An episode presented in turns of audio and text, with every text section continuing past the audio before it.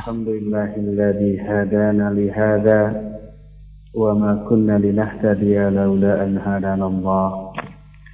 وأشهد أن لا إله إلا الله وحده لا شريك له. وأشهد أن محمدا عبده ورسوله. يا أيها الذين آمنوا اتقوا الله حق تقاته ولا تموتن إلا وأنتم مسلمون. وبعد.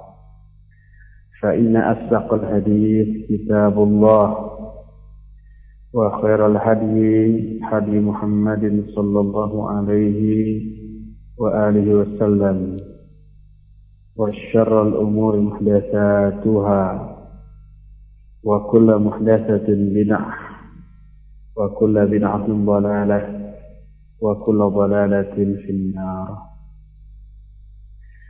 Ayuhal ikhwah, baik hadirin yang ada di Masjid Al-Furqan ini, ataupun para pendengar Radio Roja di mana saja Anda berada. Alhamdulillah kita berjumpa kembali di sini melanjutkan kajian tentang Al-Usul As-Salasa yang pada Jumat yang lalu kita sudah sampai pada pembahasan rukun iman yang kelima yaitu iman kepada hari akhir dan salah satu poin dari rukun iman yang kelima ini adalah beriman kepada tanda-tanda kiamat. Salah satu di antara tanda kiamat adalah tanda-tanda besar. Ada tanda kecil yang tiga macam, ada tanda besar. Tanda kecil yang tiga macam yang sudah kita bahas adalah ada tiga. Pertama tanda kecil yang sudah terjadi dan tidak terjadi lagi. Kedua tanda kecil yang sudah terjadi dan masih terus berlangsung terjadi. Ketiga tanda kecil yang belum terjadi. Tiga poin ini sudah kita jelaskan. Nah, kemudian yang keempat tanda-tanda besar sudah dua tanda besar yang kita bahas. Pertama, munculnya Dajjal, la'natullahi alaih. Kisah Dajjal sudah kita terangkan. Kedua, turunnya Nabiullah Isa alaihi salatu wassalam. Poin ini pun sudah kita terangkan pada pertemuan yang lalu. Kita teruskan ke poin yang keempat. Tanda besar bagi hari kiamat adalah khuruju Ya'juj wa Ma'juj. Keluarnya Ya'juj dan Ma'juj. Adanya Ya'juj dan Ma'juj wajib kita yakini. Karena Allah menjelaskan hal ini dalam Al-Quran selain dalam hadis-hadis yang sahih.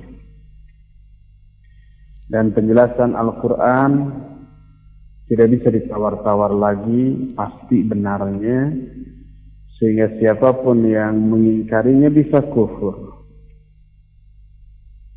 Adapun orang yang mengingkari adanya Ya'juj dan Ma'juj karena takwil yang salah terhadap ayat-ayat tentang masalah itu dia terjerumus dalam kebidahan di bidang akidah.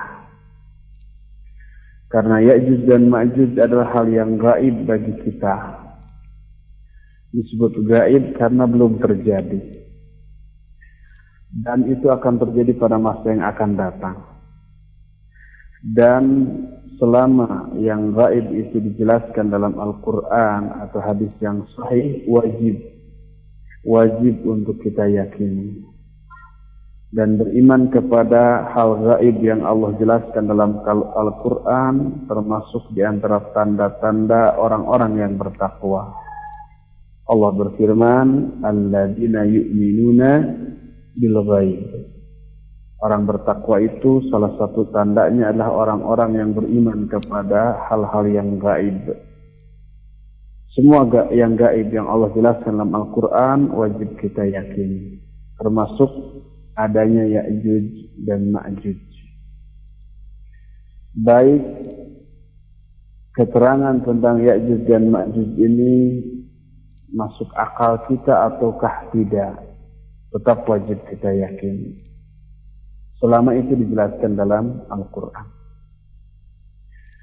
Di antara ayat Al-Quran yang menjelaskan tentang Ya'juj dan Ma'juj adalah Surah Al-Kahfi mulai 93 sampai 99 tentang kisah seorang hamba Allah yang soleh namanya Zulkarnain. Ulama ikhtilaf apakah beliau seorang nabi ataukah bukan. Zulkarnain seorang mukmin yang dianugerahi kelebihan oleh Allah berupa kekuasaan. Hampir seluruh dunia pernah dikuasai oleh Zulkarnain pada zamannya.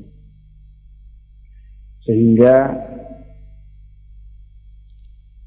Syekhul Islam Ibn Taimiyah rahimahullah pernah menyatakan yamlikud dunya mu'minan wa kafiran. Dunia ini pernah dikuasai oleh dua orang mukmin dan dua orang kafir. Adapun dua orang mukmin yang pernah menguasai dunia pertama Nabiullah Sulaiman alaihi salatu wassalam yang kedua Zulkarnain Adapun dua orang kafir yang pernah menguasai dunia ini pertama Raja Namrud dan yang kedua Bukhtansir atau dengan sebutan lain Sultan Iskandar yang mendirikan negara Iskandariyah. Itu kisah tentang Zulkarnain serta Iskandariyah ini diceritakan oleh Imam Ibnu Kathir rahimahullah di dalam kitab Al-Qasas fil Quran. Allah berfirman tentang Zulkarnain yang sezaman dengan Ya'juj dan Ma'juj. Kata Allah, "Hatta idza balagha baina saddain wajada min dunihima qawlan aqauman la yakaduna yafqahuna qawla." قالوا يا ذا إن يأجوج ومأجوج مفسدون في الأرض. فهل نجعل لك خرجا على أن تجعل بيننا وبينهم سدا؟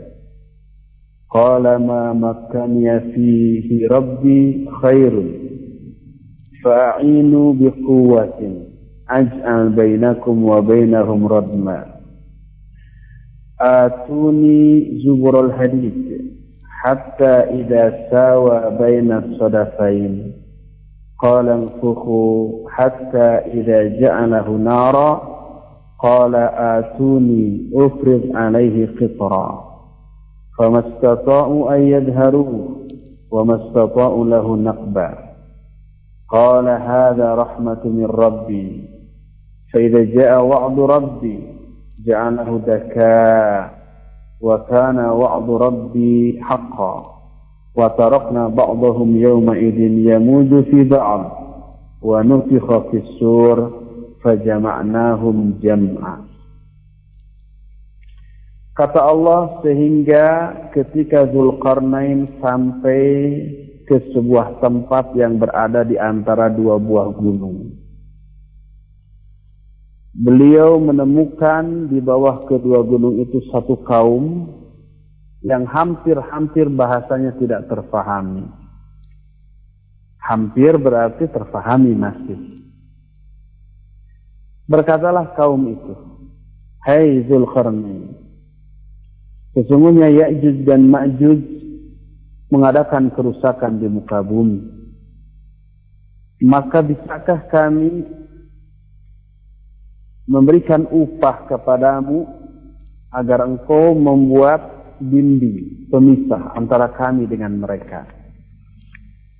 Antara kami dengan mereka maksudnya antara kaum itu dengan Ya'juj dan Ma'juj. Berkatalah Zulkarnain, apa yang Allah kuasakan kepadaku dalam hal itu, itu lebih baik. Lebih baik daripada upah yang ditawarkan oleh kaum itu. Bang, bantulah aku dengan kekuatan, kata Zulkarnain. Para mufassirin ketika menjelaskan ayat ini, dengan kekuatan yang dimaksud di sini adalah orang-orang dan alat-alat yang dibutuhkan. Bantulah aku dengan kekuatan, maka aku akan membuat dinding pemisah antara kalian dengan mereka. Dan berikan kepadaku potongan-potongan besi. Sehingga apabila sudah rata, potongan besi itu ditumpuk-tumpuk. Rata dengan puncak kedua gunung itu, berkatalah Zulkarnain unfuhu tiuplah api itu. Lalu ditiup, dipanaskan sehingga apabila potongan besi tadi memerah karena panasnya, maka kata Zulkarnain berikan kepadaku cairan tembaga. Maka aku akan kucurkan cairan tembaga itu di atas potongan-potongan besi yang sudah ditumpuk-tumpuk itu. Jadilah dinding yang kuat. Dibuat antara dua gunung tadi. Maka mereka yaitu Ya'juj dan Ma'juj tidak bisa mendaki atau menaikinya dan juga tidak bisa melubangi. Berkatalah Zulkarnain ini adalah rahmat dari Rabbku. Maka apabila telah datang janji dari Allah, maka Allah akan menjadikan dinding ini hancur dan sesungguhnya janji Allah adalah benar. Dan kami tinggalkan sebagian mereka pada hari itu bergaul dengan sebagian yang lain. Dan ditiuplah sangkakala nanti pada hari kiamat. Kemudian hancurlah fajama'nahum jam'a lalu kami kumpulkan mereka semuanya nanti di alam mahsyar. Inilah ayat yang menjelaskan tentang diisolirnya, dikarantinanya Ya'juj dan Ma'juj oleh Zulkarnain berupa dibuatkan sebuah dinding dari potongan-potongan besi yang ditumpuk-tumpuk lalu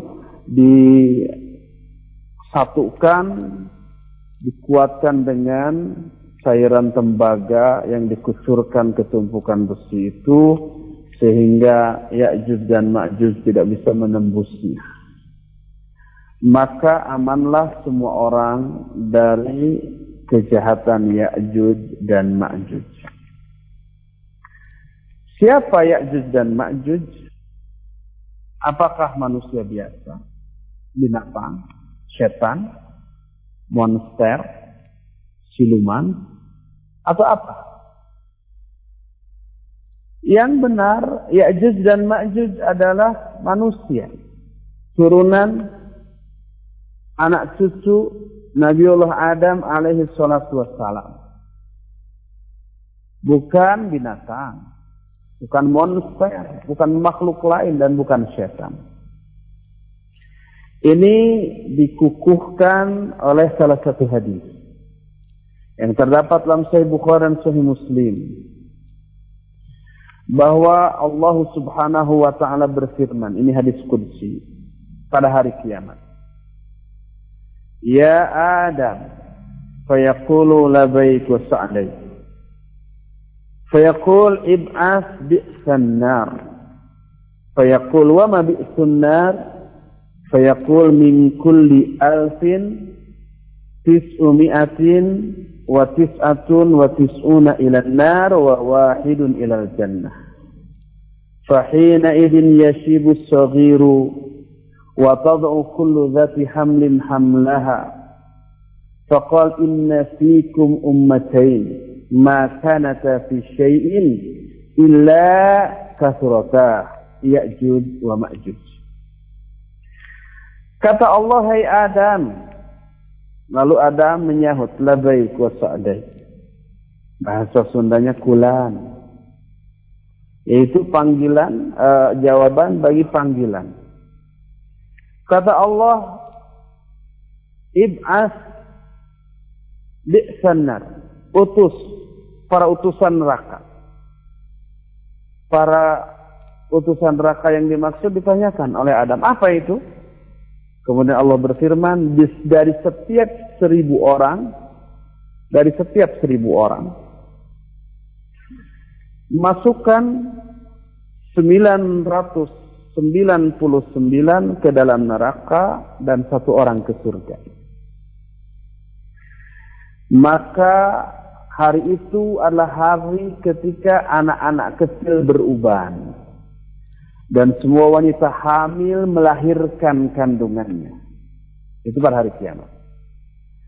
Kemudian Allah berfirman, sesungguhnya di antara kalian ada dua umat. Tidaklah dua umat ini ada di suatu tempat kecuali segera menjadi banyak.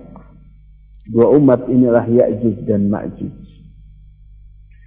Hadis ini sahih riwayat Imam Bukhari dan Imam Muslim dan akhir dari hadis ini tadi menyatakan inna fikum ummatain. Di antara kalian, kalian yang dimaksudlah anak-anak turunan Adam. Ada dua umat. Umat ini Ya'juj dan Ma'juj. Dari hadis ini kita mengetahui Ya'juj dan Ma'juj itu manusia biasa. Anak turunan Adam, cuma karakternya yang jahat. Membunuh siapa saja yang ditemuinya ada kisah yang agak-agak nyeleneh. Yang menyatakan bahwa menurut kisah ini Ya'juj dan Ma'juj ini diciptakan dari air mani Adam yang keluar kemudian air mati ini, air mani ini bercampur dengan tanah. Lalu diciptakanlah dari tanah yang bercampur air mani ini menjadi Ya'juj dan Ma'juj.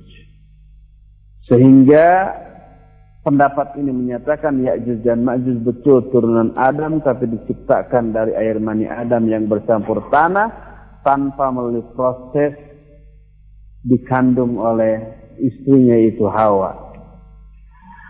Kisah ini diingkari oleh para ulama. Di antara Al-Imam Ibn Kathir rahimahullah.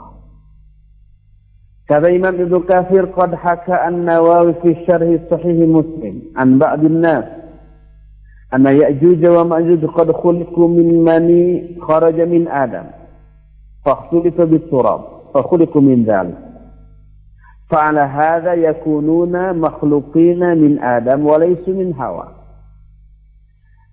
Imam An-Nawawi telah menghikayatkan, menceritakan dalam kitab Syarah Sahih Muslim dari banyak orang bahwa Ma'juj dan Ma'juj itu diciptakan dari mani yang keluar dari Adam kemudian bercampur dengan tanah lalu ciptakanlah dari hal itu. Berdasarkan hal itulah maka Ya'juj dan Ma'juj makhluk dari Adam tapi bukan berasal dari Hawa. Berkata Imam Ibn Katsir membantah kisah itu wa hadza qaulun gharibun jiddan. Thumma la dalila alaih la min aqlin wa la min naqlin. Wa la yajuzu al-i'timadu hahuna ala ma yahkihi ba'du ahli al-kitab lima indahu min al-ahadith al-mufta'alah.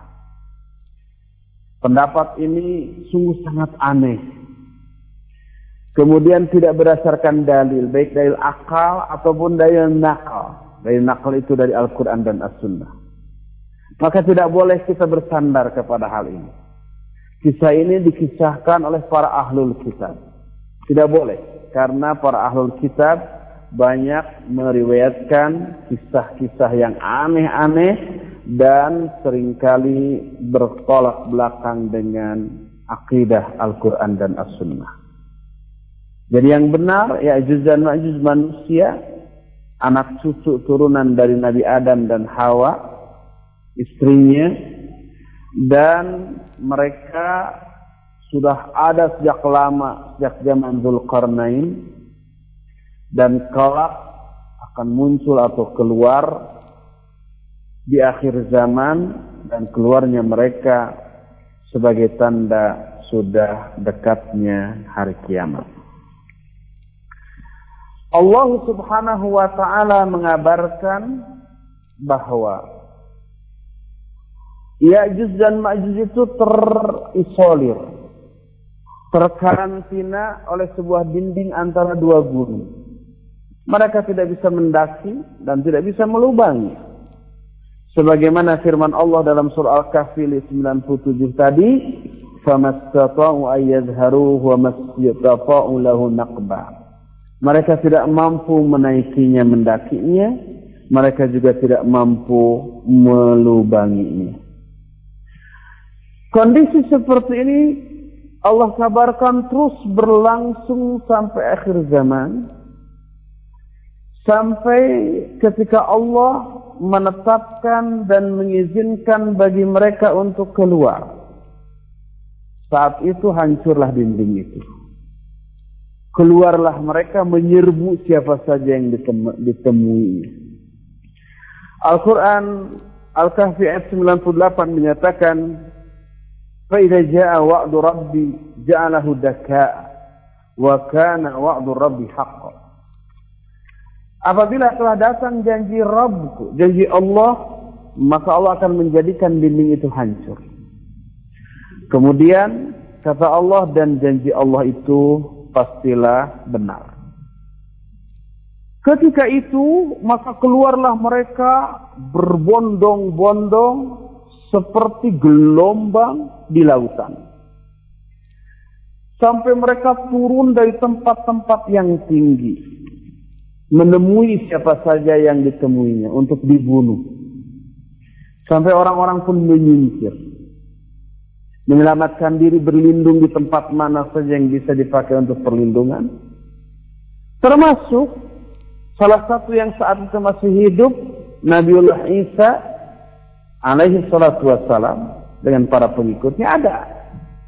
Dan mereka oleh Allah subhanahu wa ta'ala disuruh untuk menyingkir menghindari, bukan melawan. Dan tidak mungkin ada seorang manusia pun sebesar apa pun jumlah dan pasukan mereka yang mampu memerangi Ya'juj dan Ma'juj. Tidak ada. Sampai Nabiullah Isa yang mampu me, mampu mengalahkan siapa? Dajjal, laknatullahi alaih, oleh Allah subhanahu wa ta'ala disuruh untuk menyingkir. Menghindari Ya'juj dan Ma'juj tersebut disebutkan di dalam Al-Quran surah Al-Anbiya 96 dan 97. Kata Allah, Hatta idha futihat ya'juj wa ma'juj, wahum min kulli hadabin yansilun. واقترب الوعد الحق فإذا هي شاخصة أبصار الذين كفروا يا ويلنا Sehingga apabila dibukakan Ya'juj dan Ma'juj, maka mereka turun dari tem dari setiap tempat-tempat yang tinggi secara cepat. Dan sudah dekatlah janji yang benar dari Allah. Maka tiba-tiba terbelalaklah semua mata orang-orang kafir. Lalu mereka pun berseru celaka. Mereka bilang begitu karena kiamat sudah dekat. Dan itu terjadi pada akhir zaman yang dimaksud min kulli hadabin yansilun dari setiap tempat-tempat tinggi yansilun. Yansilun maknanya yusri'una fil ifsadi fil arab. Mereka segera cepat mengadakan kerusakan di muka bumi. Membunuh siapa saja yang ditemuinya. Dan inilah yang akan terjadi kelak. Nabi Sallallahu Alaihi wa alihi Wasallam dalam sebuah hadis yang sahih diriwayatkan oleh Imam Al Bukhari dalam kitab Sahihnya pernah mengabarkan bahwa dinding Ya'juj dan Ma'juj pada zaman beliau sudah terbuka, tapi masih kecil, yaitu sebesar lingkaran yang dibentuk oleh jempol dan jari yang sebelah jempol. Jari apa sebelah jempol? Telunjuk, sebesar begini. Saat mendengar radio aja nggak kelihatan. Coba aja di, diinikan sudah dipraktekkan. Telunjuk dengan jempol dipadukan. Ada lingkaran. Sebesar itulah lubang yang telah menganga di zaman Rasul SAW dari dinding Ya'juj dan Ma'juj. Dari Zainab binti Jahash radhiyallahu anha dalam kitab Sahih Bukhari. Rasul SAW suatu saat masuk menemuinya, menemui Zainab. Zainab istrinya kan. Tiba-tiba Nabi Shallallahu Alaihi Wasallam bersabda, La ilaha illallah, wailu lil a'rab min syarri qad iqtarab. Futiha min radmi ya'juz wa ma'juz mislu hadhihi wa halaqa bi ismu'ain. Al-ibham wallati tali. Kata Nabi SAW, La ilaha illallah, selakalah orang-orang Arab karena sudah dekatnya keburukan. Dari keburukan yang sudah dekat. Maksudnya kiamat. Telah terbuka dari din Ya'juj dan Ma'juj seperti ini nih. Lalu beliau melingkarkan dua jarinya. Yaitu jari jempol dan jari yang sebelahnya. Bertanyalah Zainab. Fakultu ya Rasulullah anahliku wa fina salihun Wahai Rasulullah, apakah kita akan binasa? Padahal di tengah-tengah kita ini masih banyak orang-orang yang soleh. Kata Nabi SAW, Naam idha kasurul khubuth. Ya, akan binasa. Apabila al-khubuth telah merajalela. Khubuth itu kekejian, keburukan, kemaksiatan. Kemaksiatan berupa amalan-amalan yang Allah larang. Dan sekarang ini sudah merajalela ya. Terbukanya aurat para wanita itu jauh lebih banyak persentasenya dibanding yang tertutup gitu ya. Kemudian kemaksiatan lain, mabuk-mabukan, gibah, oh gibah itu menjadi menjadi apa namanya uh, konsumsi yang paling disenangi, konsumsi uh, hiburan yang paling disenangi oleh hampir setiap orang melalui media TV. Acara apa coba? Entertainment. Gibah, fitnah, segala macam. Itu keburukan. Itu kebusukan. Jadi kata Nabi nah, ya, kita akan binasa walaupun banyak orang soleh. Apabila keburukan itu sudah merajalela. Apalagi kalau yang solehnya sedikit ya. Pada zaman sekarang kan susah nyari orang soleh. Kalau yang salah banyak. Tapi yang soleh ini, Masya Allah, sedikit sekali. Keluarnya Ya'juj dan Ma'juj terjadi setelah turunnya Nabiullah Isa alaihissalatu wassalam dan terkalahkannya atau dikalah dibunuhnya Dajjal oleh Nabiullah Isa. Disebutkan dalam Sahih Muslim dari Nawas bin Sam'an dalam sebuah hadis yang panjang رسول عليه الصلاة والسلام بالصبع ثم يأتي عيسى بن مريم آه، ثم يأتي عيسى بن آه، عيسى بن مريم قوم. قد عصمهم الله منه أي من الدجال. فيمسه عن وجوههم ويحدثهم بدرجاتهم في الجنة.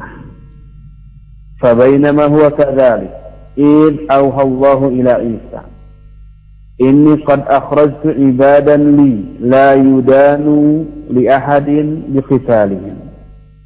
فحرج عبادي إلى الطور. فيبعث الله هو يأجوج ومأجوج وهم من كل هدب ينسلون. فيمر أوائلهم على بحيرة التبرية فيشربون ما فيها. ويمر آخرهم فيقولون لقد كان بهذه مرة ماء فيحسر نبي الله يا نبي الله عيسى وأصحابه حتى يكون رأس الثور لأحدهم خيرا من مئة دينار لأحدهم, لأحدهم اليوم. فيرغب نبي الله عيسى وأصحابه فيرسل الله عليهم نغف في رقابهم فيصبحون فرسا كموت نفس واحدة. ثم يحدث نبي الله wa ashabuhu ila al-aram fala yajiduna fil ardi موضع شبر إلا ملأه زهمهم ونتنهم فيرغب نبي الله عيسى وأصحابه إلى الله فيرسل طيرا كأناق البخت فتحملهم فتطرههم حيث شاء الله ثم يرسل الله مطرا. لا يكن منه بيت مدر ولا وبر fayaghsilul arab hatta yatrukaha kazulqah. Kata Rasul SAW. Kemudian ada satu kaum yang mendatangi Isa. Kaum itu adalah orang-orang yang dipelihara, dilindungi oleh Allah dari Dajjal. Selamat dari Dajjal. Dan orang yang selamat dari Dajjal adalah orang-orang yang berlindung kepada Dajjal dengan empat macam perlindungan seperti yang sudah kita bahas. Pertama, berlindung ya kepada Allah dari Dajjal seperti dalam doa tasyahud. Allahumma inni a'udzubika min adzab jahannam min adzabil min fitnatil mahya wa mamati min fitnatil masiihid dajjal. Banyak isti'adzah berlindung kepada Allah dari Dajjal. Kedua membaca surat apa? Al-Kahfi. Awal Al-Kahfi sampai ayat 10. Yang ketiga, kalau memungkinkan nih, larilah ke mana? Ke Mekah dan ke Madinah. Itu dua kota yang tidak bisa dimasuki oleh Dajjal. Dan yang keempat, menghindar sejauh-jauhnya ke mana aja yang bisa menyelamatkan kita dari Dajjal la'natullahi alaih. Ada orang-orang yang Allah selamatkan dari Dajjal. Datang kepada Nabiullah Isa setelah Dajjal mati. Lalu Nabiullah Isa alaihissalatu wassalam mengusap wajah-wajah mereka. Dan memberitahukan kepada mereka tentang derajat tingkatan mereka di surga.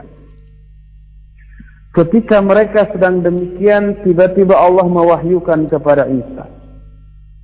Sesungguhnya aku telah mengeluarkan beberapa hambaku la yudanu li ahadin biqitalihim yang tak ada seorang pun dari kalangan manusia yang mampu memerangi mereka.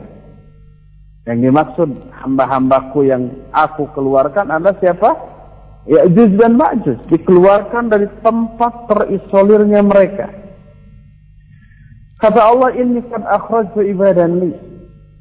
Aku telah mengeluarkan beberapa hamba-hamba kami yang la yudanu li ahadin biqitalin tak ada seorang pun yang mampu melawan mereka, memerangi mereka. Faharriz ibadi ila fur, maka selamatkan hamba-hambaku ini ke gunung. Akhirnya oleh Nabiullah Isa alaihissalatu wassalam pengikutnya dibawa ke gunung menghindari Ya'juj dan Ma'juj. Maka lalu Allah pun mengeluarkan Ya'juj dan Ma'juj. Dan mereka turun berbondong-bondong secara cepat dari tempat-tempat yang tinggi. Lalu rombongan awal dari mereka Alhamdulillah. Yahdikumullah wa yuslihu. Rombongan awal dari Ya'juj dan Ma'juj melewati Laut Tibriyah.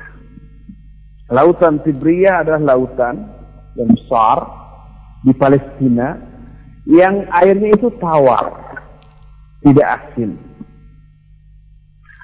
Lalu mereka meminum airnya. Generasi awalnya, rombongan pertama lewat ke lautan itu diminum airnya. Lautan loh, bukan bukan kolam, bukan telaga, tapi lautan besar Laut Tibriyah itu. Setelah rombongan pertama berlalu, maka berlalulah rombongan terakhir dari Ya'juj dan Ma'juj. Mereka mengatakan rasanya tadi ini masih ada airnya, kok sekarang kering ya. Habis itu air lautan. Diminum. Menunjukkan ya dan Majid itu super banyak. Amat sangat banyak. Air lautan aja habis loh. Sekarang kita di Bandung saja umpamanya dengan penduduk jumlah penduduk kira-kira maksimal 4 juta orang gitu ya. Air ledeng nggak pernah habis itu. Ya. Telaga-telaga masih banyak yang berair kolam-kolam juga orang tidak sampai berebut itu minum air. Ini ya dan majid air lautan Tibriyah yang tawar habis terminum bukan oleh seluruhnya oleh sebagian yang terakhir kan nggak kebagian Lalu Nabiullah Isa dan para sahabatnya pun menghindar di gunung, tidak bisa ke mana-mana. Sehingga disebutkan satu ekor sapi saat itu itu lebih berharga, lebih baik bagi mereka daripada seratus dinar. Dinar itu kan uang emas ya. Satu dinar itu sebanding dengan 4,25 gram emas. 4 gram, 25. 4 seperempat ya. Satu gramnya aja sekarang ini berapa? 250 ribu ya. Jadi kalau 4 gram itu 1 juta. 1 juta lebih lah, 1 juta 100 kira-kira gitu ya. Satu dinarnya loh. 100 dinar. Jadi 100 juta lebih ya. 110 juta kalau 100 dinar. Satu ekor sapi lebih berharga daripada 100 juta. Satu ekor sapi akan 100 juta kan? 10 juta atau 20 juta lah yang gede juga. Lalu Nabiullah Isa dan para sahabatnya berdoa kepada Allah Subhanahu wa taala. Berdoa agar Ya'juj dan Ma'juj dihancurkan. Dan cara menghancurkannya bukan dengan cara diperangi, nggak bisa. Nggak bisa diperangi. Tadi dikatakan tak ada seorang pun yang mampu melawan mereka, memerangi mereka. Lalu Allah mengutus kepada Ya'juj dan Ma'juj an-nazaf fi riqabihim. Nazaf itu dud. Dud itu artinya belatung, kaki. Itu Allah utus cacing atau belatung ke tengkuk-tengkuk mereka, lalu cacing-cacing itu, belatung-belatung itu memakani daging-daging tubuh-tubuh mereka. Sampai mati semuanya. Lalu setelah mereka semuanya mati, disebutkan bahkan, disebutkan matinya mereka itu sampai mengenyangkan Si belatung-belatung tadi, mereka bersyukur menjadi gemuk karena daging mereka.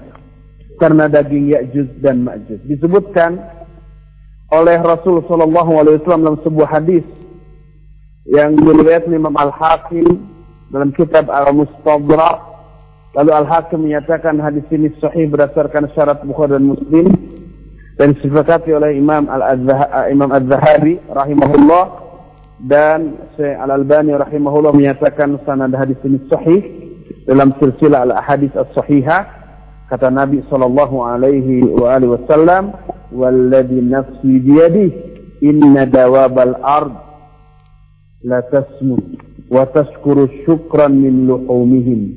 Sesungguhnya demi Allah yang jiwaku ada dalam genggaman tangannya sesungguhnya binatang-binatang tanah menggemuk dan berterima kasih kasih dengan sebesar-besarnya atas daging-daging mereka. Daging Ya'juj dan Ma'juj. Bayangkan.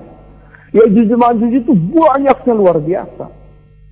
Dimakan daging-daging mereka itu oleh oleh belatung-belatung tadi, oleh cacing-cacing tadi, oleh ulat-ulat tadi.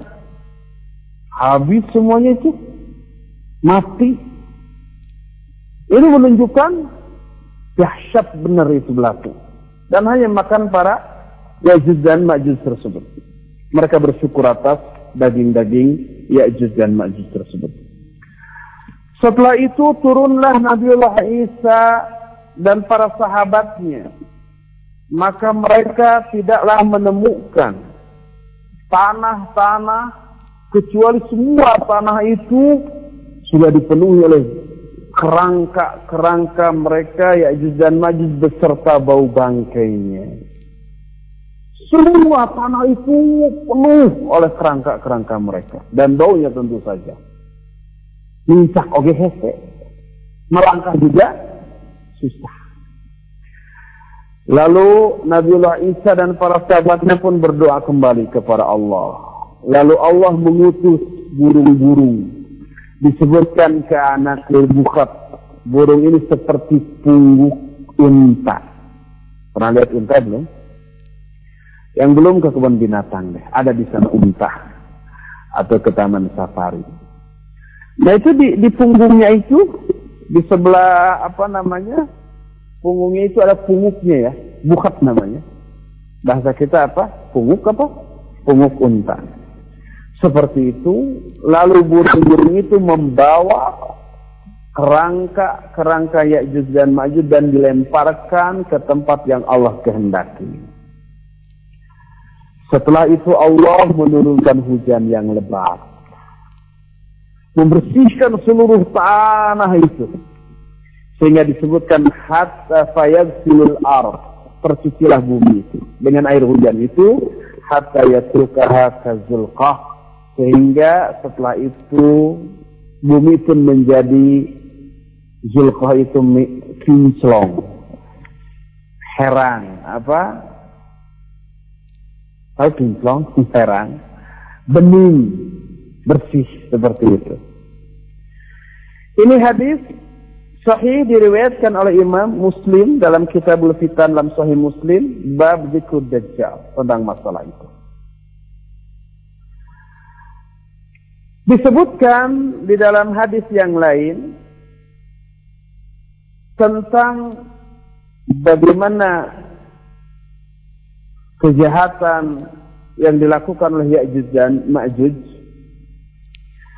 Laqad kana bihadhihi marrahma thumma yasiruna hatta yantahu ila jabal khumr wa huwa jabal baitul maqdis fayaqulun laqad qatalna man fil ard حلما فنقتل من في السماء فيرمون بنشابهم إلى السماء فيرد الله عليهم نشابهم mahbubatan mahbubatan damma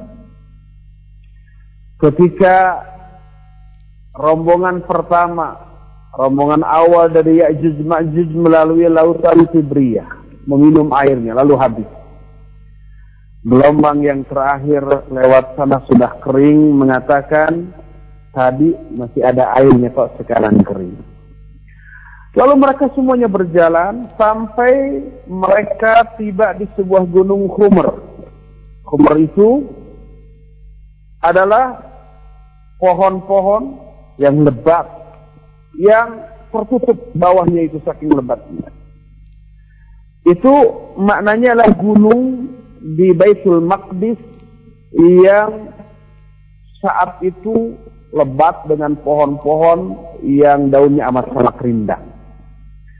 Berkatalah Ya'juj dan Ma'juj antar sama mereka, Laqad qatalna man fil Kita semua sudah membunuh semua orang yang ada di bumi ini. Padahal masih ada yang sembunyi ya. Nabi Isa dan kawan-kawan.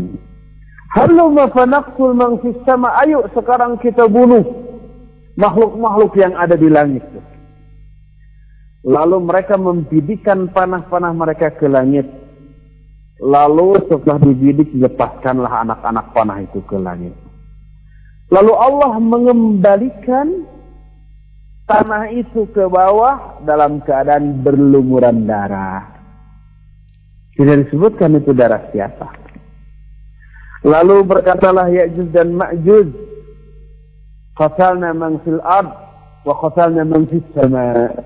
Kita sudah membunuh siapa aja yang ada di muka bumi dan juga kita sudah membunuh siapa aja yang ada di langit. Jadi disangkanya berlumuran darahnya panah-panah mereka mengenai sasaran di langit. Mereka nggak nggak mikir ya kalau mengenai sasaran korbannya jatuh ya maksudnya ya. Jadi nggak ada, cuma berlumuran darah aja.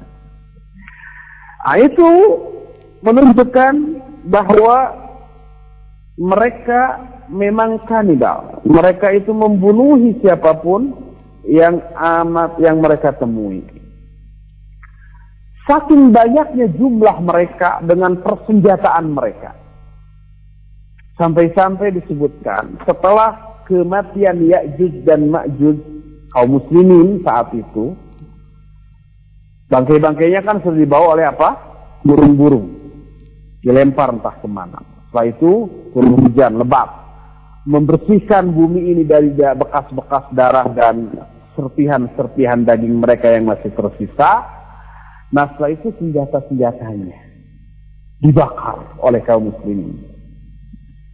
Saking banyaknya itu senjata, waktu yang dibutuhkan untuk membakarnya juga mencapai tujuh tahun.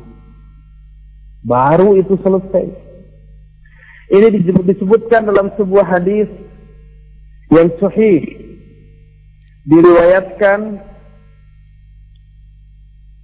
salah satunya oleh Imam Muslim, eh, oleh Imam At-Tirmidzi dalam kitab Sunannya dengan sanad yang sahih, Syekh Al-Albani rahimahullah dalam silsilah al-hadis as-sahihah menyatakan hadis ini sahih disebutkan sayukhirul muslimun min kisah ya'juz wa ma'juz wa nishadihim wa aslihatihim sab'a sinin kaum muslimin akan membakar tombak-tombak Ya'juj dan Ma'juj panah-panah dan senjata-senjata mereka selama tujuh tahun. Tujuh tahun baru itu habis senjata-senjatanya itu. Menunjukkan bahwa senjata mereka amat sangat banyak. Kalau senjatanya saja sangat banyak berarti orangnya juga amat sangat banyak juga. Adapun proses keluarnya Ya'juj dan Ma'juj disebutkan dalam beberapa hadis di antaranya dalam Sunan At-Tirmizi dan Ibnu Majah Sahih Ibnu Hibban Musadrak Al-Hakim Musnad Imam Ahmad diterima dari Abu Hurairah radhiyallahu an Rasul alaihi salatu wasallam bersabda Inna ya'juj wa ma'juj yahfiruna kulla yawm hatta idza kadu yarawna syi'a syams قال الذي عليهم ارجئوا فسنحفره غدا فيعيده الله أشد مكانا حتى إذا بلغت مدتهم وأراد الله أن يبعثهم على الناس حفروا حتى إذا كادوا يرون شعاع الشمس قال الذي عليهم ارجئوا فسنحفر غدا إن شاء الله تعالى. واستثنوا فيعودون إليه وهو كهيئته يوم, آه يوم تركوه. فيحفرونه ويخرجون على الناس فينشفون على الماء ويتحصن الناس منهم في حصونهم. فيرمون بسهامهم, بسهامهم إلى السماء. فترجع عليها الدم الذي اجتض فيقولون قهرنا أهل الأرض وعلونا أهل السماء. فيبعثون فيبعث الله عليهم نغفا في في أقفائهم فيقتلون بها.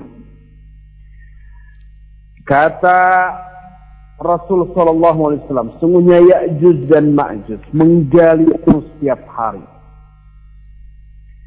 Sehingga apabila hampir tembus hampir tembus itu. Dan mereka sudah melihat sinar matahari dari balik dinding itu. Maka berkatalah pemimpin mereka, pulanglah dulu.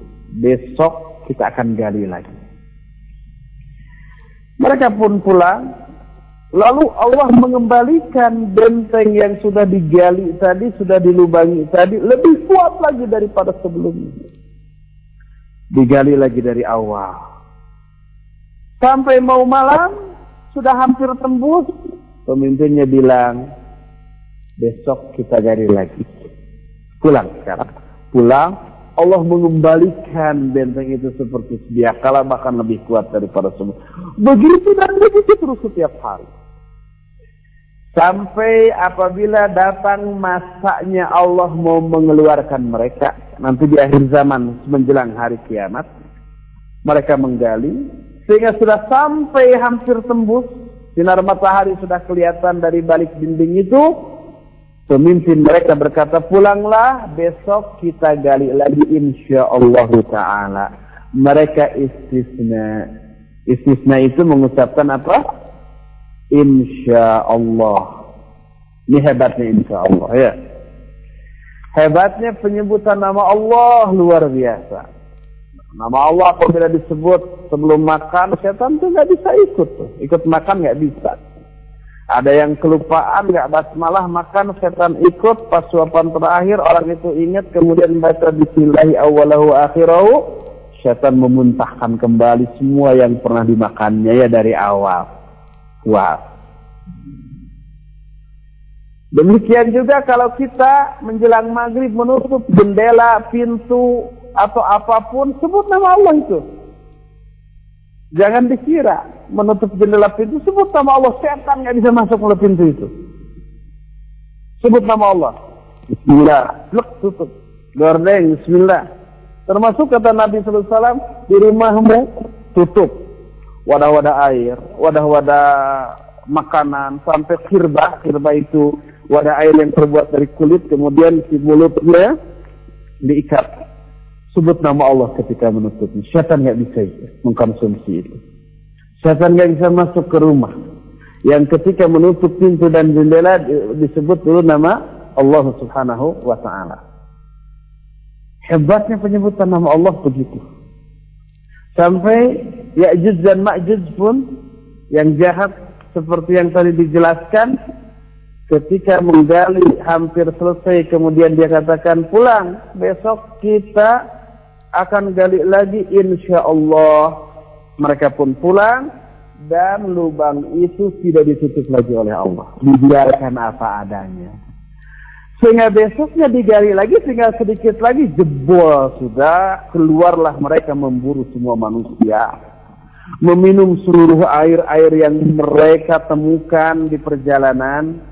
Orang-orang pun berlindung di tempat-tempat perlindungan dari mereka. Mereka pun membentangkan anak-anak panah mereka ke langit. Lalu anak panahnya kembali dalam keadaan berlumuran darah. Mereka bilang, Qaharna ahlal ad wa alauna ahlas sama. Kita sudah menaklukkan semua penduduk bumi. Kita pun sudah mengalahkan penduduk di langit. Lalu setelah itu barulah Allah mengutus belatung-belatung tadi. Cacing-cacing tadi. Yang memakan seluruh daging mereka. Sampai-sampai binatang-binatang tanah bersyukur terhadap daging mereka. Dan mereka menggemuk karena hal tersebut. Dalam Sunan Ibnu Majah, Sahih Ibnu Hibban, Mustadrak Al-Hakim, Musnad Ahmad, yang diterima dari Abu Sa'id Al-Khudri radhiyallahu an. Kata Abu Sa'id, aku mendengar Rasul alaihi salatu wasallam bersabda. Yuftahu Ya'juj wa Ma'juj. Yakhrujuna 'ala an-nas. Kama qala Allah 'azza wa jalla min kulli hadadin yansilun. Fayaghshuna al-arab. وينهاز المسلمون عنهم إلى مدائنهم وحصونهم ويضمون إليهم مواشيهم ويشربون مياه الأرض حتى أن بعضهم لا يمر بالنهر فيشربون ما فيه حتى يتركوها يبيسا حتى إن من بعدهم لا يمر بذلك النهر فيقول قد كان هنا ماء مرة حتى إذا لم يبق من الناس إلا أحد من حسن من, آه حسين أو مدينة. قال قائلهم هؤلاء أهل الأرض قد فرغنا منهم بقي أهل السماء. قال ثم يهز أحدهم حربته ثم يرمي بها إلى السماء. فترجع مخضبة دما للبلاء والفتنة فبينما هم على على ذلك إذ بعث الله دودا في أعناقهم كنبت الجراح الذي يخرج في أعناقهم كذا نبي صلى الله عليه وآله وسلم dibukakan Ya'juj dan Ma'juj. Mereka كل keluar memburu manusia. Sebagaimana firman Allah min kulli hadabin yansilun. Mereka turun secara cepat dari setiap tempat-tempat yang tinggi. Mereka pun kemudian memenuhi seluruh permukaan bumi. Kaum muslimin berlindung dari mereka di tempat-tempat perlindungan mereka. Mereka meminum seluruh air yang ada di muka bumi. Dan sehingga sebagian mereka melalui sebuah sungai mereka meminum seluruh air sungai itu sampai kering. Sehingga rombongan kedua yang lewat mengatakan, oh tadi ada airnya, sekarang sudah kering, ya kebagian nih kita. Kebayang ya kalau lewat Bandung, kemudian menemukan air sungai Citarum. Saya nggak tahu kondisinya apakah Citarum masih ada saat itu atau tidak. Kalau ada apakah masih sehitam sekarang karena limbah-limbah beracun dari pabrik atau tidak. Yang jelas semua sungai diminum sampai kering. Sehingga tidak ada seorang pun manusia yang mereka temui. Maka mereka pun berkata, tuh penduduk bumi sudah kita musnahkan semua. Tinggal penduduk lagi. Yuk kita bunuh juga. Lalu mereka pun membentangkan panahnya, kemudian melepaskan anak panah itu ke langit, anak panah itu kembali ke bumi berlumuran dana sebagai bala dan fitnah bagi mereka. Ketika itulah Allah mengutus belatung-belatung ke tengkuk-tengkuk mereka. Lalu memakan seluruh daging-daging mereka. Nah, keluarnya Ya'juj dan Ma'juj itu akan terjadi di akhir zaman dan termasuk salah satu di antara sudah dekatnya hari kiamat. Jadi Ya'juj dan Ma'juj itu sejaman dengan Nabiullah Isa alaihissalatu wassalam dan juga terjadinya setelah terbunuhnya siapa? Dajjal anatullahi alaih. Inilah ciri atau tanda kiamat, tanda besar kiamat yang ketiga yaitu keluarnya Ya'juj dan Ma'juj Insya Allah nanti yang keempat, kelima, dan seterusnya akan kita lanjutkan di hari Jumat yang akan datang. Untuk sore hari ini cukup sampai di sini dan kita masih punya sawak yang cukup banyak untuk bertanya jawab. Sambil nunggu pertanyaan dari hadirin, pertanyaan pertama saya persilahkan ke uh, pendengar raja, saya persilahkan Akhir Tawas untuk memandu. Alhamdulillah. Nah, demikian ikhwatal Islam. Jazakallah khairan untuk Ustadz yang telah menyampaikan materi. Dan selanjutnya, sebagaimana yang Ustadz sampaikan, kami berikan waktu untuk Anda yang akan bertanya di 0218236543 dan sudah ada yang masuk kami eh, angkat saja. Assalamualaikum. Waalaikumsalam warahmatullahi wabarakatuh. Silakan dengan siapa dari mana Ibu? Dengan Umu Ahsan Bekasi. Nah, silakan Umu Ahsan mohon diperkuat suaranya silakan. Ah, begini Pak Ustaz, uh, satu doa yang diajarkan Rasulullah sebelum salam Allahumma ini nah, apa Audubika min ada di jahanam begitu kan. Hmm. Itu saya berpikir bahwa antara fitnah jahanam lalu fitnah kubur kematian dan dajjal itu satu paket Ustaz. Hmm. Tapi kan neraka ini ada banyak Ustaz. Barangkali ada keterangannya tentang misalnya neraka sakor uh, fitnahnya apa aja begitu Ustaz. Demikian Ustaz. Iya, itu saja. Nah. Assalamualaikum. Waalaikumsalam warahmatullahi wabarakatuh. Nah, silakan. Nah. Di Bekasi bertanya tentang doa pada tasyahud akhir dalam sholat. Allahumma inni a'udzubika min adabi jahannam, min adabil qabr, min fitnatil mahya wa mat, min fitnatil masih dajjal. Jadi aku berlindung kepada Allah dari jahanam, azab kubur, fitnah orang yang mati, fitnah orang yang hidup dan fitnah Al-Masih Ad-Dajjal. Apakah itu satu paket? Iya, itu satu paket doa karena kejelekan hal-hal yang disebutkan dalam doa tadi yaitu azab jahanam, azab kubur, fitnah orang yang mati, fitnah orang yang hidup dan fitnah dajjal itu keburukan-keburukan yang wajib kita hindari, makanya kita berlindung kepada Allah dari hal tersebut. Apakah termasuk seluruh jenis neraka? Iya. Tidak hanya jahanam, tapi termasuk juga uh, seluruh jenis-jenis neraka yang dijelaskan oleh Allah dalam Al-Quran. Tidak disebut seluruh jenis neraka hanya jahanam saja, itu mewakili seluruh azab neraka. Sebab azab kubur juga mencakup fitnah kubur dalamnya tapi tidak disebutkan. Termasuk juga fitnah yang masih hidup dan fitnah yang uh, sudah mati, fitnahnya apa saja tidak disebutkan, tapi umum saja. Tapi itu fitnah mewakili seluruh kejelekan dari yang hidup ataupun dari yang sudah mati. Oleh karena itu, uh, a'udzubika min di jahannam itu mencakup seluruh jenis neraka, neraka sakor, neraka wail, neraka-neraka yang lainnya yang disebutkan oleh Allah dalam Al-Qur'an dan hadis-hadis yang sahih itu sudah tercakup di dalamnya semuanya ya. Nah. Wallahu a'lam.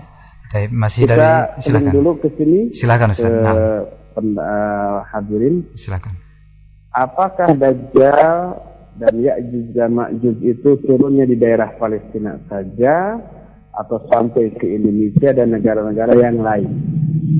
Jawabnya seluruh negara. Sehingga tidak ada satupun tempat di muka bumi ini kecuali diinjak oleh Dajjal. Dikuasai. Kecuali Mekah dan Madinah. Termasuk apakah Indonesia? Tentu saja yang harus kita sadari belum tentu. Belum tentu ketika Dajjal muncul Indonesia masih ada. Kita bukan ngadoakan mudah-mudahan tidak ada, bukan. Tapi belum tentu, iya. ya. Sekarang ada Indonesia, ada Amerika, ada Rusia, ada oh, Australia segala macam. Sekarang kalau nanti mungkin ada bencana amal alam yang merubah keadaan alam yang tadinya umpamanya pulau ini terpisah-pisah mungkin aja menjadi menyatu atau yang tadinya menyatu menjadi terpisah sehingga negara seperti dulu ada Uni Soviet, sekarang kemudian bubar, tinggal dari negara-negara kecil. Amerika Serikat sekarang masih ada terdiri dari negara-negara bagian sekarang. Nanti beberapa puluh tahun yang akan datang belum tentu masih ada siapa tahu terpecah-pecah seperti Soviet ya. Amin. Uh, mungkin saja gitu. Nah. Sehingga dominasinya hilang, musnah atau minimal melemah gitu ya berkurang. Nah termasuk Indonesia. Tapi yang jelas seluruh uh, tempat ini terinjak oleh mereka kecuali Mekah dan Madinah pada masa Dajjal sehingga Indonesia pun mungkin termasuk bagian yang akan didatangi. Wallahu a'lam. Silakan nah, ke Nah, nah ada Al-Akh eh, Eko di Rawalumbu Bekasi yang juga kembali uh, akan bertanya. Silakan. Assalamualaikum. Waalaikumsalam warahmatullahi Silakan, Akhi. Barakallahu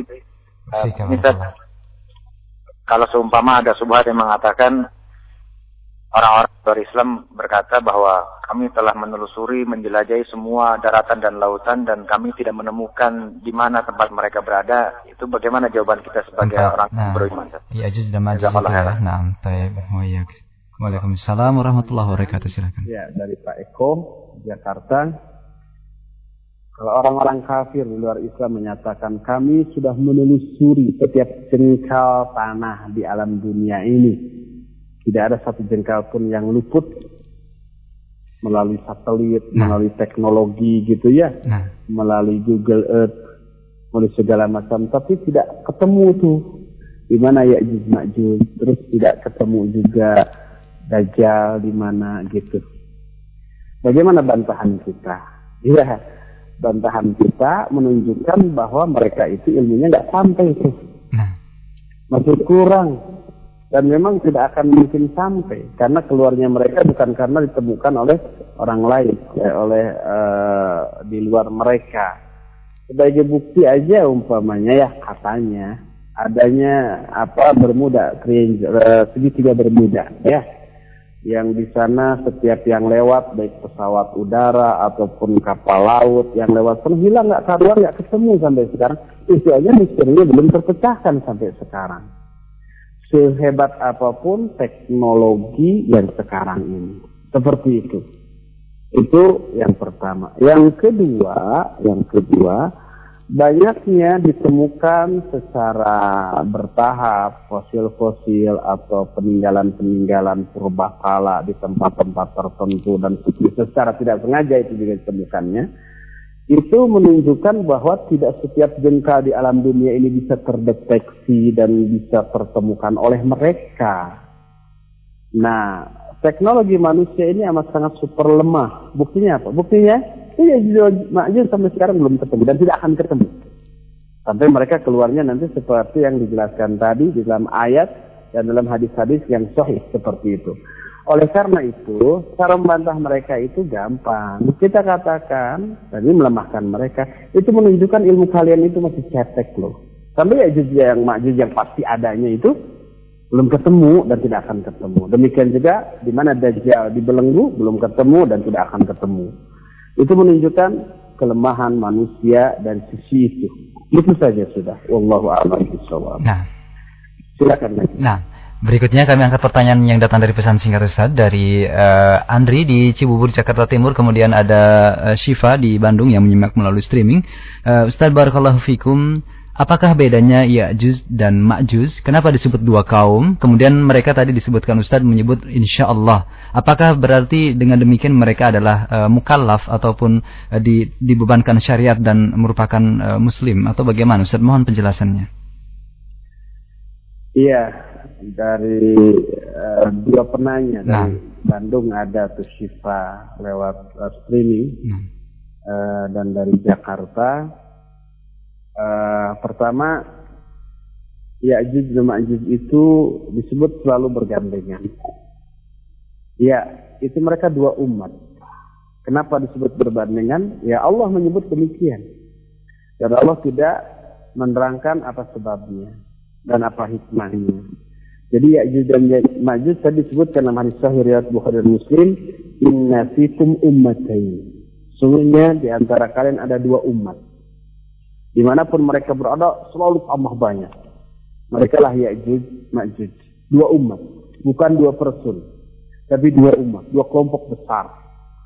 Nah apakah Ya'juj perempuan dan wali, uh, Ma'juj laki-laki? Allahu alam. Tidak dijelaskan. Pokoknya itu adalah dua umat yang satu uh, apa namanya satu paket disebutkan selalu di dalam Al-Quran dan hadis-hadis yang sahih dan mereka adalah dua umat berdasarkan hadis tadi inna fikum ummatain. Di antara kalian ada dua umat.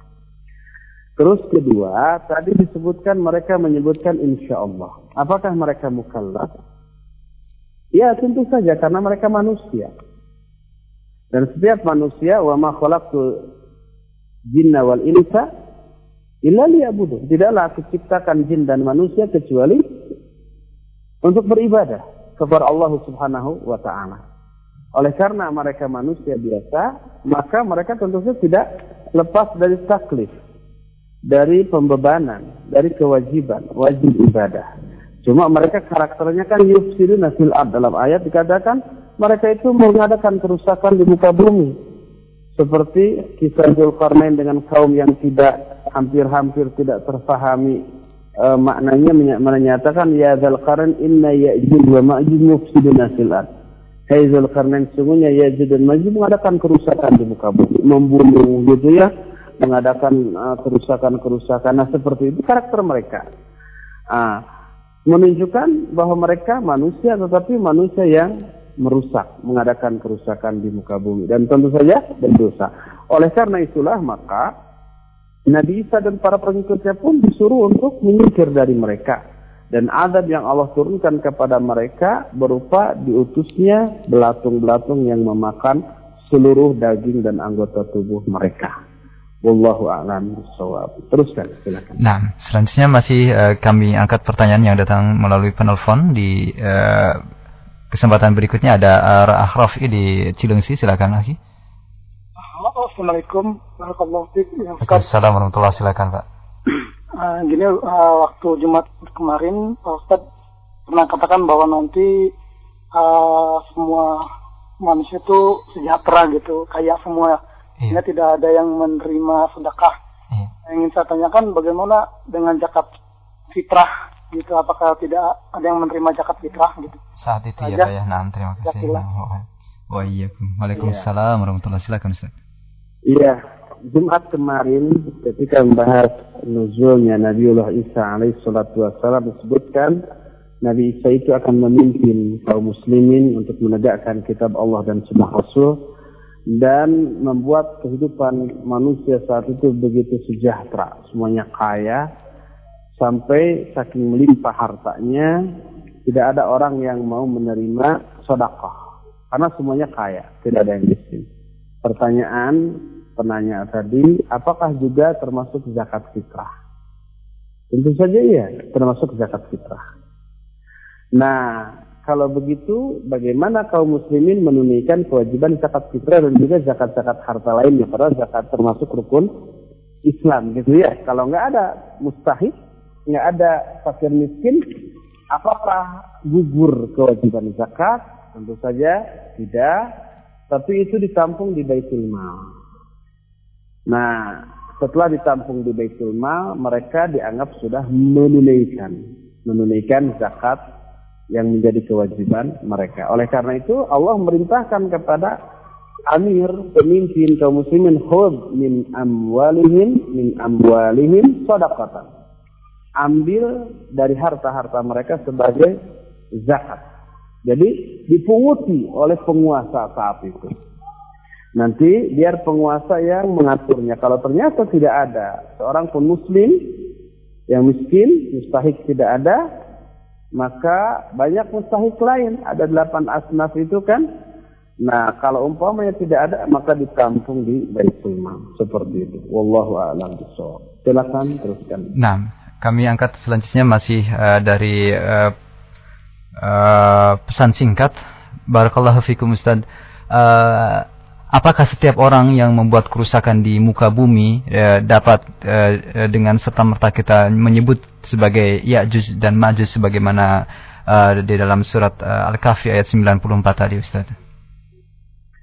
Iya, pertanyaan dari SMS, apakah setiap orang yang mengadakan kerusakan di muka bumi disebut Ya'juj Ma'juj?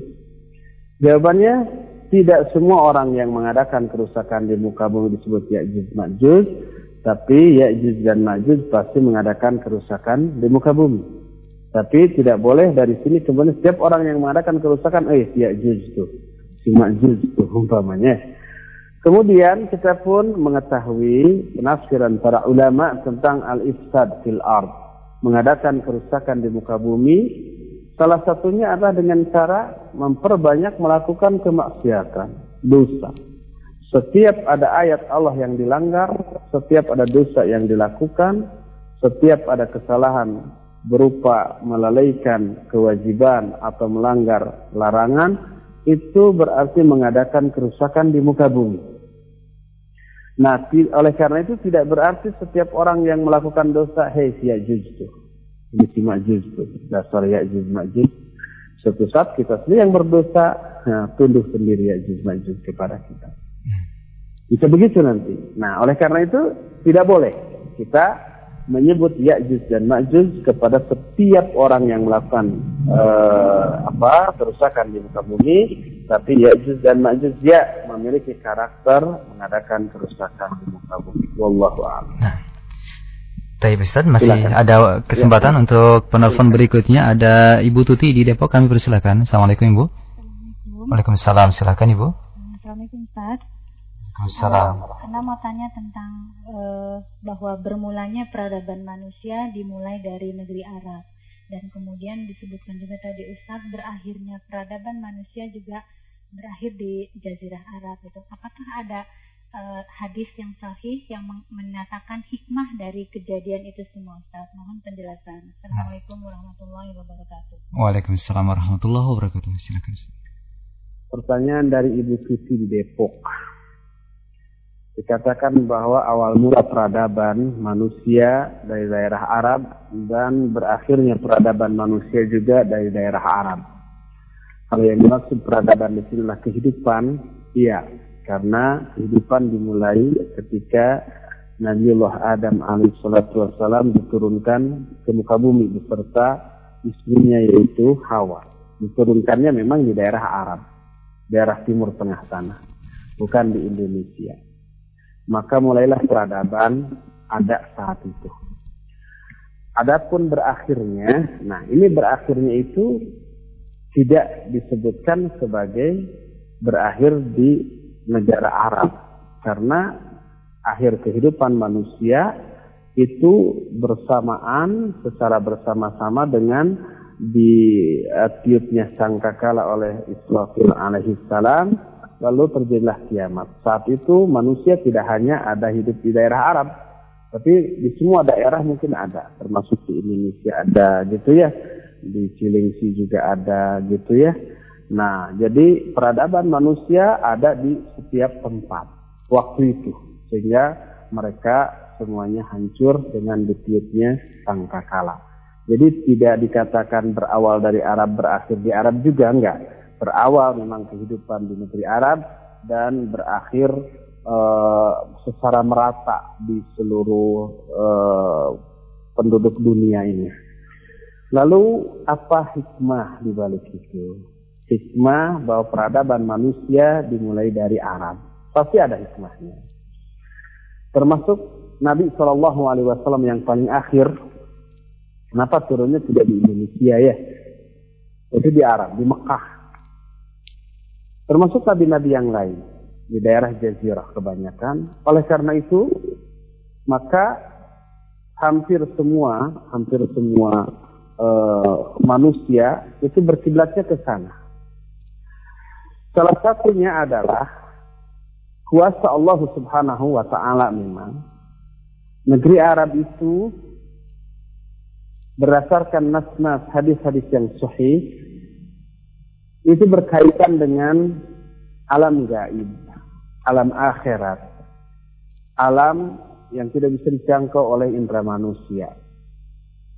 Sebagaimana sabda Nabi Shallallahu Alaihi wa alihi Wasallam dalam hadis yang kemarin sudah kita bahas, kemarin di sini apa di manalah pokoknya Baru-baru ini saya membahas hadis tersebut. Tapi di mana-mananya saya lupa bahwa mimbar Nabi SAW itu berada di atas haud. Sedangkan haud adalah hal yang gaib. Haud itu telaga. Telaga Nabi SAW di akhirat nanti. Yang umatnya nanti meminum air itu sebelum ke surga. Siapa yang meminumnya, dia tidak akan merasakan kehausan lagi sampai dia masuk surga. Haud itu adanya di, di akhirat. Di alam yang gaib. Tapi mimbar Nabi SAW berada di atasnya. Nah itu berkaitan. Dan itulah kuasa Allah Subhanahu wa taala dari sisi itu. Kedua, analisa para muarikh atau para ahli sejarah bahwa daerah yang gersang mempengaruhi karakter manusia yang hidup di negeri itu. Karakternya menjadi keras, kasar, dan bandel luar biasa. Oleh karena itu, setiap tempat yang kondisi alam atau geografisnya berbeda dengan tempat lain, karakter penduduk yang ada di, saat, di tempat itu juga berbeda dengan penduduk di tempat yang lainnya. Itu kondisi alam mempengaruhi karakter. Dan karakter yang terbandel, terburuk, terjelek, itu adalah karakter yang dimiliki oleh orang-orang yang berada di tempat segersang itu. Panas gitu ya, gersang emosi di saat panas itu amat sangat mudah untuk terbakar. Coba lihat, kita orang Bandung di sini, rata-rata kesannya lembut, lunak, lele, begitu ya. Dengan orang-orang di Jakarta yang sangar, yang umpamanya kalau pakai mobil atau motor asal kepalanya masuk syuk syuk syuk nggak ada tata krama seperti itu ya sehingga kalau kita mau belok aja uh susah atau pindah jalur aja walaupun lampu sen sudah dikedap-kedip uh, dari sejak jauh-jauh uh, sebelumnya susah itu pindah jalur gitu kan. Kalau di Bandung sama susah juga. Tapi tidak susah di Jakarta. Itu karena apa? Karena situasi yang tercipta di sana mempengaruhi temperamen orang-orang yang hidup di sana. Oleh karena itulah, maka kalau orang yang bandel, kasar, sangar, yang orang-orang yang hidup di negeri Arab aja bisa ditaklukkan dengan Islam bisa berubah wataknya. Asalnya buruk menjadi bagus, asalnya jahat menjadi soleh, asalnya musyrik menjadi muwahid, asalnya kafir menjadi mukmin. Kalau yang se se seperti itu saja bisa ditaklukkan oleh dakwah yang hak, apalagi manusia-manusia yang hidup di negeri lain, yang karakternya, temperamennya, sifatnya, muasafatnya itu tidak sekasar dan segaran mereka. Pasti hatinya akan lebih mudah untuk ditaklukkan dengan dakwah selama dakwah itu dilakukan secara benar sesuai dengan apa yang dicontohkan oleh Rasul alaihi salatu wassalam. Oleh karena itu, umumnya para nabi diturunkan di daerah sana, tidak di daerah yang tropis seperti daerah kita ini. Ini adalah beberapa di antara hikmah dari hal tadi. Wallahu a'lam Silakan teruskan. Nah, selanjutnya ada Abu Gifar yang berada di Bekasi yang sudah masuk melalui telepon. Assalamualaikum Pak. Halo. Assalamualaikum. Waalaikumsalam warahmatullahi Silakan Pak. Assalamualaikum Ustaz. Barakallahu fiik. Afwan Ustaz sebelumnya Ustaz pertanyaannya melenceng apa apa Ustaz? Iya. Masalah ilmu waris nih Ustaz. Bagaimana Ustaz? Sebaiknya kan uh, di uh, mohon maaf untuk Abu Gifar di ya. pending pertanyaan antum oh, dan insya Allah disampaikan di uh, waktu dan kesempatan Oke, kajian yang uh, sesuai Pak ya. Nah, ya. terima kasih ya. Pak. Waalaikumsalam warahmatullahi wabarakatuh. Ustaz, ya. uh, ada pertanyaan dari Abu Ariana yang selanjutnya Ustaz Silakan. melalui pesan singkat. Ustaz uh, uh, mengenai uh, zaman Isa alaihissalam tadi dijelaskan bahwasanya uh, jizyah dihapuskan atau pada kajian sebelumnya, tetapi mengapa masih ada orang kafir saat dikeluarkannya Yajuz dan Majuz? Demikian Ustaz pertanyaannya. Iya, di zaman Isa alaihissalam nanti turun jizyah dihapuskan dan tidak ada yang diterima dari orang kafir selain keislaman mereka. Sehingga nggak ada lagi orang kafir saat itu. Lalu muncul Ya'juj dan Ma'juj. Munculnya Ya'juj dan Ma'juj sebagai dua kaum atau dua umat yang mufsiduna fil ard yang mengadakan kerusakan di muka bumi. Nah, uh, tapi kenapa masih ada orang kafir? Padahal Nabi Isa tidak menerima jizyah atau kekafiran kecuali keislaman. Ada dua hal. Pertama, bahwa Yajud dan Ma'juj adalah orang yang tidak langsung bertemu dengan Isa saat itu dan jumlahnya amat sangat banyak sehingga Nabi Isa juga tidak bisa mengalahkan mereka. Ini yang pertama. Yang kedua, disebutkan salah satu di antara keutamaan Nabi Isa saat itu adalah apabila aroma tubuh Nabi Isa tercium oleh orang kafir, saat itu orang kafir itu mati. Sehingga Dajjal pun ketika ketemu dengan Nabi Isa, melelehlah tubuhnya. Seperti melelehnya e, garam ketika terkena dengan air. Yang apabila dibiarkan begitu pasti lama-lama dia akan mati. Tapi Allah tidak membiarkan dia mati dalam keadaan begitu. Dikejar oleh Nabi Isa kemudian dibunuh di Babulud dengan sepotong tombak. Nah itu. Adapun Ya'juj dan Ma'juj itu karena jumlahnya amat sangat besar. Maka e, mereka tidak tidak taslim, tidak tunduk kepada Nabi Isa alaihissalatu Bahkan Nabi Isa oleh Allah disuruh untuk menyingkir dari mereka. Oleh karena itu maka Ya'juj dan Ma'juj adalah termasuk komunitas yang betul-betul tidak bisa ditaklukkan, betul-betul tidak bisa ditundukkan sehingga tidak bisa diislamkan dan satu-satunya cara untuk menghancurkan mereka Allah mengutus uh, dud belatung-belatung. Itulah yang menjadi alasan kenapa saat itu Ya'juj dan Ma'juj yang mengadakan kerusakan di muka bumi tidak Islam. Karena memang mereka banyak sehingga merasa uh, memiliki kekuatan yang lebih. Bahkan Nabi Isa juga disuruh untuk menyingkir. Nah. Allah Ini ada dulu dari sini. Silakan. Ya, silakan. Nah. Kenapa perang di Afghanistan dan Irak belum juga berakhir? Apakah pertolongan Allah Subhanahu wa taala belum turun kepada mujahidin dan muslimin di sana? Iya. Tentu saja pertolongan Allah Subhanahu wa taala turun tetapi tidak dalam bentuk kemenangan mutlak. Turunnya mungkin per kasus ya. Adapun secara keseluruhan ya belum dimenangkan, harus diingat bahwa turunnya pertolongan Allah kepada kaum muslimin ketika memerangi ke uh, orang-orang kafir berkaitan dengan kesolehan mereka. Di saat mereka melakukan kesalahan, dosa, maksiat, bid'ah, penyimpangan dari tauhid dan berharap pertolongan Allah Subhanahu wa taala turun. Ingat, ketika perang Hunain, ketika kaum muslimin baru pulang dari Futuh Mekah. Mereka pulang ke Madinah dengan jumlah yang belum pernah ada pasukan sebesar itu, 12.000 orang. Lalu mereka muncul sikap arogan, sombong, atau merasa takjub kepada kekuatan mereka, sampai mereka menyatakan, lan nuglabal yaum bikasratina. Kita pada hari ini tidak akan bisa dikalahkan. Saking banyaknya kita. Itu kaum muslimin yang kualitas imannya selevel para sahabat. Bayangkan, manusia-manusia terbaik. Begitu mereka tiba di lembah Hunain, mereka diserbu oleh pasukan kecil musuh. Maka kosar kafir. Banyak yang terbunuh, banyak yang murtad lagi belot kepada musuh saat itu. Allah mengabadikan peristiwa dalam Al-Quran dalam surah At-Taubah ayat 25. Id a'jabatkum kasratukum walam tubni ankum syai'ah. Ingat, ketika kalian merasa takjub dengan banyaknya pasukan kalian. Para pasukan kalian yang banyak itu tidak ada manfaatnya sedikit pun bagi kalian. Menang kalahnya kalian itu karena turun atau tidaknya pertolongan Allah. Di saat manusia imannya tidak layak untuk diberi pertolongan, tidak ditolong, ya kalah walaupun banyak.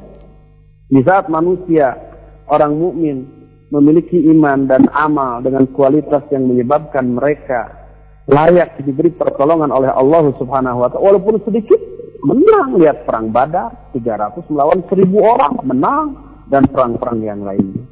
Lihat perang Uhud awalnya sudah menang tapi pasukan pemanah mereka tidak taat kepada wasiat Nabi SAW. Apa pun yang terjadi, kalian tidak boleh meninggalkan pos kalian kan gitu ya. Maka setelah kelihatan mau menang, mau mereka merasa sudah selesai perang, menang turun gitu kan. Pasukan Khalid bin Walid yang waktu itu masih kafir melihat peluang ini merebut posisi mereka, kemudian balik menghantam dan kalahlah kaum muslimin. Kekalahan saat itu bukan karena urusan jumlah taktik dan strategi, tapi ketaatan kaum muslimin kepada Allah dan Rasulnya. Ketika ketaatan itu umpamanya tidak dilakukan, maka pertolongan Allah terhalang, kalahlah mereka. Oleh karena itu, di saat kaum muslimin kalah ketika peperangan melawan orang kafir, introspeksilah barangkali ada sesuatu yang salah dari dirinya. Wallahu a'lam. Yang pertama. Kedua, katanya sebelum hari kiamat umat muslim akan dimatikan dengan angin yang sepoi-sepoi. Apakah itu benar? Iya, benar. Nanti di akhir zaman menjelang kiamat ada angin yang bertiup. Siapa saja manusia yang di dalam hatinya ada iman walaupun sebesar zarrah, sebesar atom, terkena angin itu akan mati. Lalu yang tersisa hanyalah orang-orang kafir. Lalu kiamat terjadi pada generasi mereka, pada generasi ketika hanya orang kafir yang hidup tidak ada seorang pun muslim. Zaman tersebut adalah zaman nanti setelah Nabi Isa berlalu meninggal dan seterusnya. Sehingga ini pula lah yang dimaksud dengan hatta ya'ti Allahu bi amri. Dalam hadis wala tazal wala tazalu qa'ifatun min min ummati zahirina ala alal haq la yakhdhuruhum man khalafahum hatta taqum as-sa'ah. Kata Allah, eh, kata Rasul SAW, selalu muncul satu kelompok kecil dari umatku yang tegak di atas yang hak. Mereka tidak akan dimabaratkan oleh orang-orang yang menyelisihi mereka sampai hatta takum sampai datang as-sa'ah kepada mereka. Yang dimaksud as-sa'ah kata Syekh Al-Fauzan dalam uh, Syarah Al-Aqidah Al-Wasitiyah, beliau katakan sa'ah tersebut adalah datangnya angin. Yang siapa pun manusia yang punya iman dalam hati walaupun sedikit mati kena angin itu. Sehingga manusia menjadi yang ada itu yang kafir-kafir. Saat itulah yang terjadi pada hadis itu. Jadi selalu muncul satu kelompok kecil dari umatku sampai datang as-sa'ah. Sa'ah yang dimaksud sana datangnya angin tadi, bukan kiamat. Sebab kiamat tidak terjadi kecuali hanya pada orang-orang yang kafir semuanya. Tidak ada seorang pun yang beriman. Wallahu alam. Silakan Fawaz dari pendengar lagi. Nah, uh, selanjutnya ada Umu Jauhar di Depok kembali yang akan bertanya. Silakan. Assalamualaikum Bu. Assalamualaikum Ustaz. Waalaikumsalam. Silakan.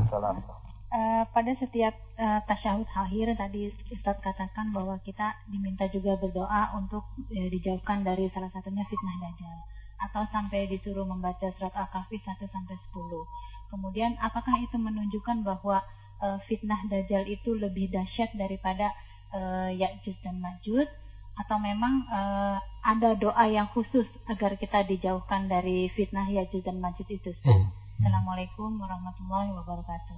Waalaikumsalam warahmatullahi ya. wabarakatuh.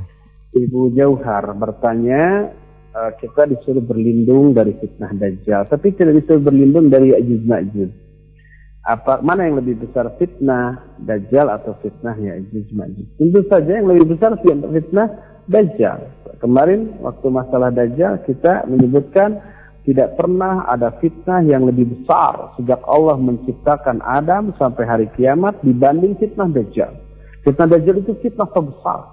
Tidak ada yang lebih besar daripada fitnah Dajjal. Laknatullahi alaih.